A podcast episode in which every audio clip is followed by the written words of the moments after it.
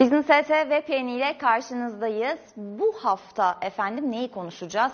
Aslında borsa, dolar ve buna beraber altın fiyatları değil mi? Üç temel ürün sermaye piyasalarında nereye gider? Ve bu hareketleri öngörmek için neye bakmamız lazım? Hepimizin aslında ekonomik genel terimlerini anlatırken, konuşurken gün sonunda analiz etmeye çalıştığımız şey paramızı nereye yatırmamız lazım? Hangi varlık sınıfı daha olumlu ayrışır? Hangi varlık sınıfında değer kayıpları olabilir? Tabii ki her senenin dinamikleri farklı. Her yıl kendi içinde bir olay döngüsü var bütün finansal enstrümanlar için. Ama biz bugün bu programda biraz daha ana temaları ortaya koymaya çalışacağız. Borsa için nereye bakmamız gerekiyor borsayı analiz etmemiz için? Altın fiyatları ne olur sorusuna cevap arıyorsanız bunun altında birkaç temel gösterge var ve tabii hiç şüphesiz son günlerde en merak ettiğimiz konu dolar nereye gidecek? Şimdi isterseniz hemen başlayalım bu birkaç soruyla beraber öncelikle altın nereye gider? Altının nereye gittiğini öngörmeniz için İlk sormanız gereken soru bu yılın manşeti ticaret savaşları. Hemen sonrasında FED değil mi Amerika Merkez Bankası doları ve faizi nasıl etkiler? Öncelikle isterseniz altın tarafıyla başlayalım.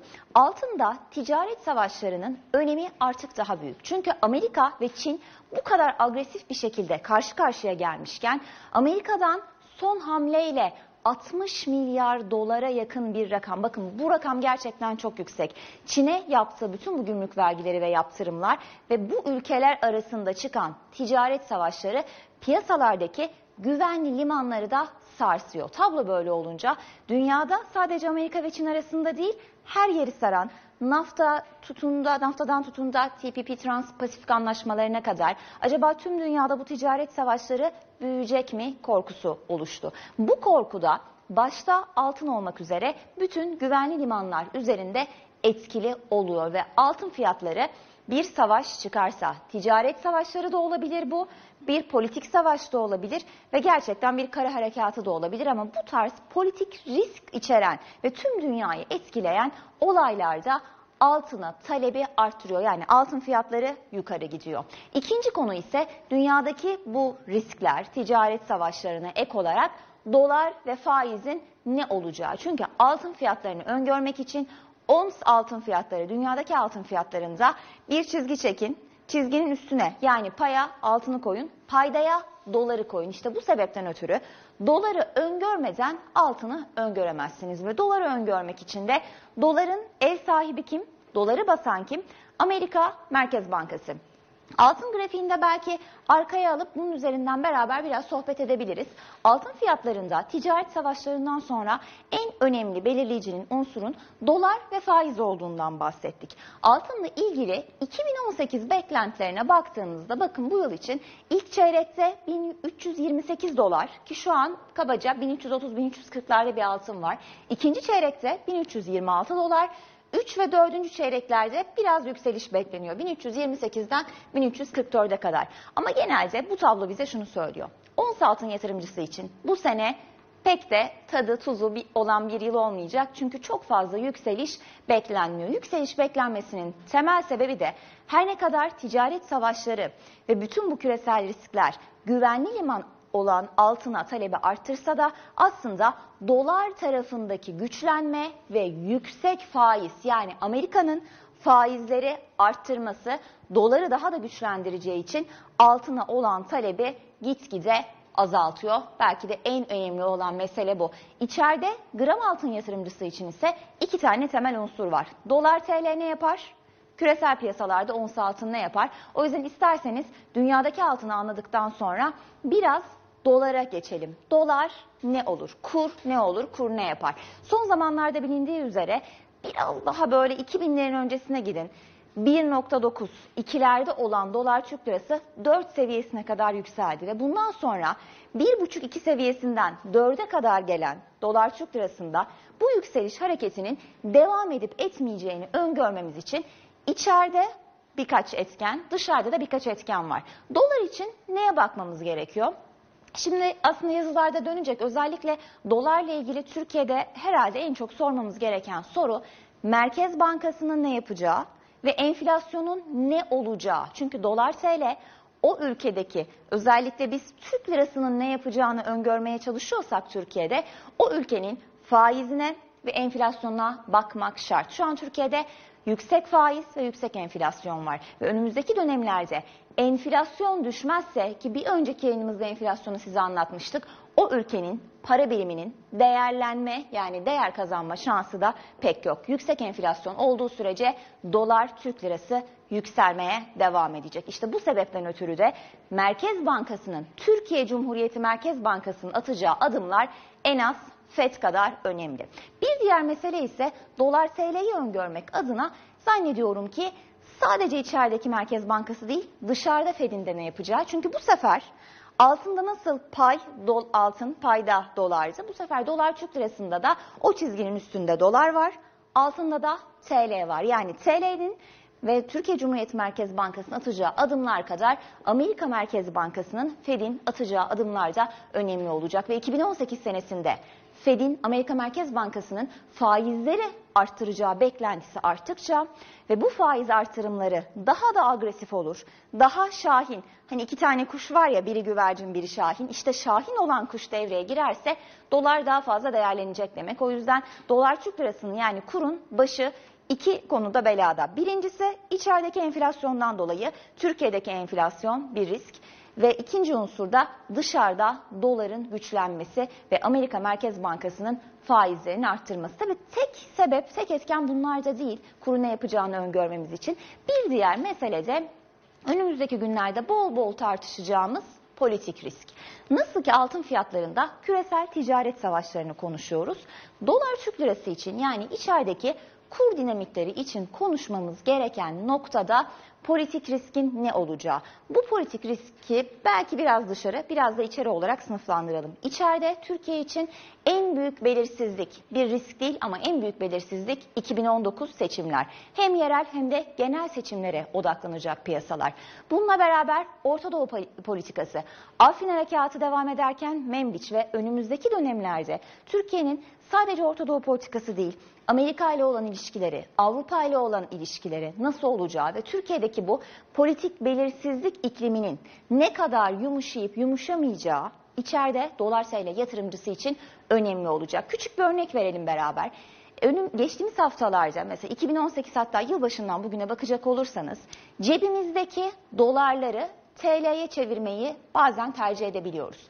Bunun adı da dolarizasyonun azalması demek. Yani döviz tevdiat hesapları hane halkının, sokaktaki vatandaşın ya da reel sektörün, tüzel kişilerin elindeki dövizini Türk lirasına çevirmesi bile TL'nin değerlenmesi için yeterli olmuyor. Yani dolarizasyonun azalması ülkede, döviz tevdiat hesaplarının düşmesi her zaman pozitif değil. Çünkü yabancı yatırımcı içeride TL'yi satmaya devam ediyor. O yüzden yerli kadar yabancı yatırımcının da ne yapacağı önemli. İşte bu sebepten ötürü kurun ne yapacağını öngörmek adına zannediyorum ki politik iklim bir tarafta, Fed bir tarafta, TCMB, enflasyon derken bu yabancı yatırımcının da Türk varlıklarına ilişkin algısı ve belki de tüm gelişen ülkelere olan algısı ne olacak bunu da öngörmek lazım. Dolar grafiğine hemen bakalım. Bu etkilere, bu sebeplere baktıktan sonra piyasa acaba ne öngörüyor? Yani kur ne olabilir? Dolar Türk lirasında 2018 senaryoları dediğimizde range aralık oldukça geniş. Bakın 3.08.82'den başlayan bir band ve 3.08.82'den 5.51'lere kadar e, bu bant gidiyor ama belirsizlik aralığı bu kadar geniş olsa da analistlerin beklentisi 3.69 ile 4.30 arasına sıkışmış. Kabaca bir hesap yapacak olursak genelde kur o ülkedeki enflasyon kadar değer kaybeder. Türkiye'nin enflasyonunun bu yıl %10'da olması bekleniyor. Şu an 3.96'larda olan dolar Türk lirasının enflasyon kadar değer kaybettiğini düşünürsek aslında 4'ün üzerine geleceği zaten aşikar. Peki analistler ne diyor? Bu enflasyon tahminlerini tabii ki beklentilerine yansıtmışlar. 4 gibi bir seviye var. Aslında çok da kötümser değiller. Çünkü enflasyon kadar değer kaybetse 4.15, 4.20'lere kadar tekabül edebilecek bir dolar Türk lirası görebiliriz. Son birkaç günde artan riskler, dünyada doların tekrar değer kazanması, burada gördüğünüz dolar Türk lirasındaki 4 beklentisinin yukarı revize edilmesine sebep olabilir. O yüzden analiz beklentileri her zaman revizyona mahkum. Kimi zaman aşağı, kimi zaman yukarı ama yine de 12 ay ve yıl sonu gibi bir beklenti olunca yani vade uzayınca revizyonlarda artabilir. Cari değer ise 3.92-72'lerde tabii şu an 3.96'lara doğru kurun hareket ettiğini görüyoruz. Bakalım bu belirsizlik aralığında dolar Türk lirası gerçekten yıl sonunda 4'ün üzerinde bir değer alabilecek mi? Ve son olarak borsa, borsa kanını da tartışmak lazım. Çünkü belki de Başta bireysel emeklilik hesapları olmak üzere yatırımlarımızı şekillendirirken ki biliyorsunuz hükümetten ve birçok aracı kurumdan, analistten muhakkak paranızın bir kısmını altın ve dövize ek olarak ya da TL mevduata ek olarak borsada tutun derler. Halka arzlar, Borsa İstanbul'da yatırımcıların artması, likiditenin artması bunlar tabii ki borsa için pozitif. Fakat biz borsaya paramızı yatıracaksak neye dikkat etmemiz gerekiyor? Bir kere borsada cazibe var mı yok mu için bütün piyasanın baktığı ilk unsur öncelikle değerlemeler ve o değerlemede fiyat kazanç oranları, piyasa değeri defter değeri oranları belirlemek için o şirketlerin karlılıkları ve şirketteki şirketin karlılıklarına ek olarak da büyüme ve fiyatın nerede olduğu önemli. Ve Türkiye'de Borsa İstanbul'u öngörebilmeniz için büyümeyi öngörmeniz gerekiyor. Türkiye büyümesinin ne kadar hızlanıp hızlanamayacağını ve Türkiye ekonomisi hızlanırken borsadaki bu şirketler yatırım alacaklar mı? Kazançlarını artıracaklar mı? İşte bunların hepsi önemli olacak. O yüzden BIST yüzde değerlemeler, borsadaki değerlemeler ve bu değerlemelerle beraberce aslında Borsa İstanbul'un önümüzdeki dönemlerde Türkiye'nin büyüme ikliminden ne kadar faydalanıp faydalanamayacağı, ne kadar nemalanacağı.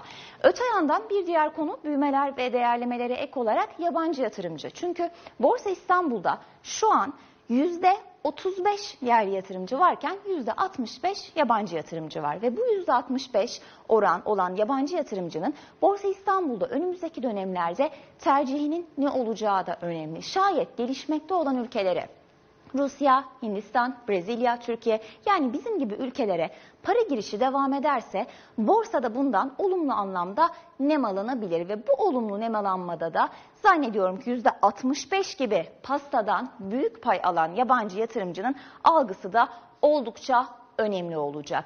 Bir diğer konu yine Borsa İstanbul'da büyüme, değerlemeler, yabancı yatırımcı algısı dedik ama önümüzdeki günlerde nereye gideceğini borsanın belirlemek için herhalde bakacağımız konu kurun ve faizin nerede olacağı. Yani dolar Türk lirası ne kadar yükselecek ve içeride Türkiye'deki tahvil faizleri, Merkez Bankası'nın faizi nereye kadar yükselecek? Şayet kur yükselirse borsanın lokal para birimi cinsinden değil ama döviz cinsinden değeri aşağı gelir. O yüzden kurun yükselmesi borsa için bir risk. Üstelik borsada döviz borcu olan birçok şirket var. Bunlar için de önemli bir risk. İşte bu sebepten ötürü zaten dövizle borçlanmanın önüne geçilmeye, sadece borsada halka açık şirketler değil, reel sektördeki birçok şirket içinde kur riskinin yönetiminin ne kadar önemli olduğuna vurgu yapılıyor ve elbette ki faiz.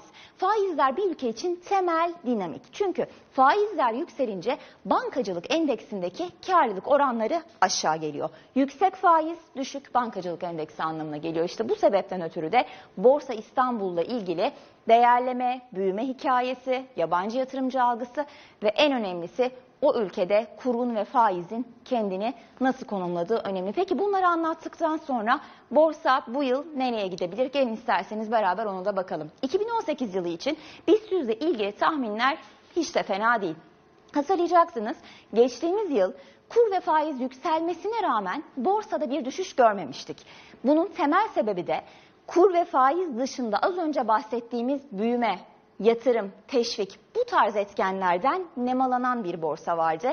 Ve Borsa İstanbul'da 2017'de bol bol KGF desteği, ihracatçıların, üretimin desteklenmesi Borsa İstanbul'da alımları arttırmıştı. Bu yıl ise önümüzdeki günlerde ne kadarlık bir teşvik olacak, ne kadarlık bir yatırım olacak tartışılıyor. Şimdilik 100 milyar TL gibi rakamlar ortada dolaşılıyor. Hep beraber bakacağız ama 2017'de %7'nin üzerinde büyümesi beklenen Türkiye'nin bu yıl o kadar büyümeyeceği aşikar. 2018 büyüme beklentileri %4,5 ile 5,5 arasında değişiyor. Bu sebepten ötürü de 132 bin gibi bir hedef var. Şu an 118 binde olan Borsa İstanbul için kabaca hesaplayacak olursak aslında mevcut seviyelerden %10 %10-12 gibi bir değerlenme bekliyor borsa tarafında yatırımcıyı. Analistlerin beklentisi 132 bin. TL mevduatın %15 getirdiği, kurun önümüzdeki dönemlerde %10-15 kaybedebileceği yani dövizin bize %10-15 kazandırabileceği bir ortamda borsada kabaca hedefler %10 ile 15 arasında değişiyor gibi. Bugün size aslında kur, faiz, borsa ve altın bunlar nereye gider bunları analiz etmeye çalışırken bir yandan da sadece bu yılın hikayesi değil önümüzdeki yıllarda da sermaye piyasalarındaki bu ürünleri tahmin etmeniz adına nelere bakmanız gerektiğinden bahsettik.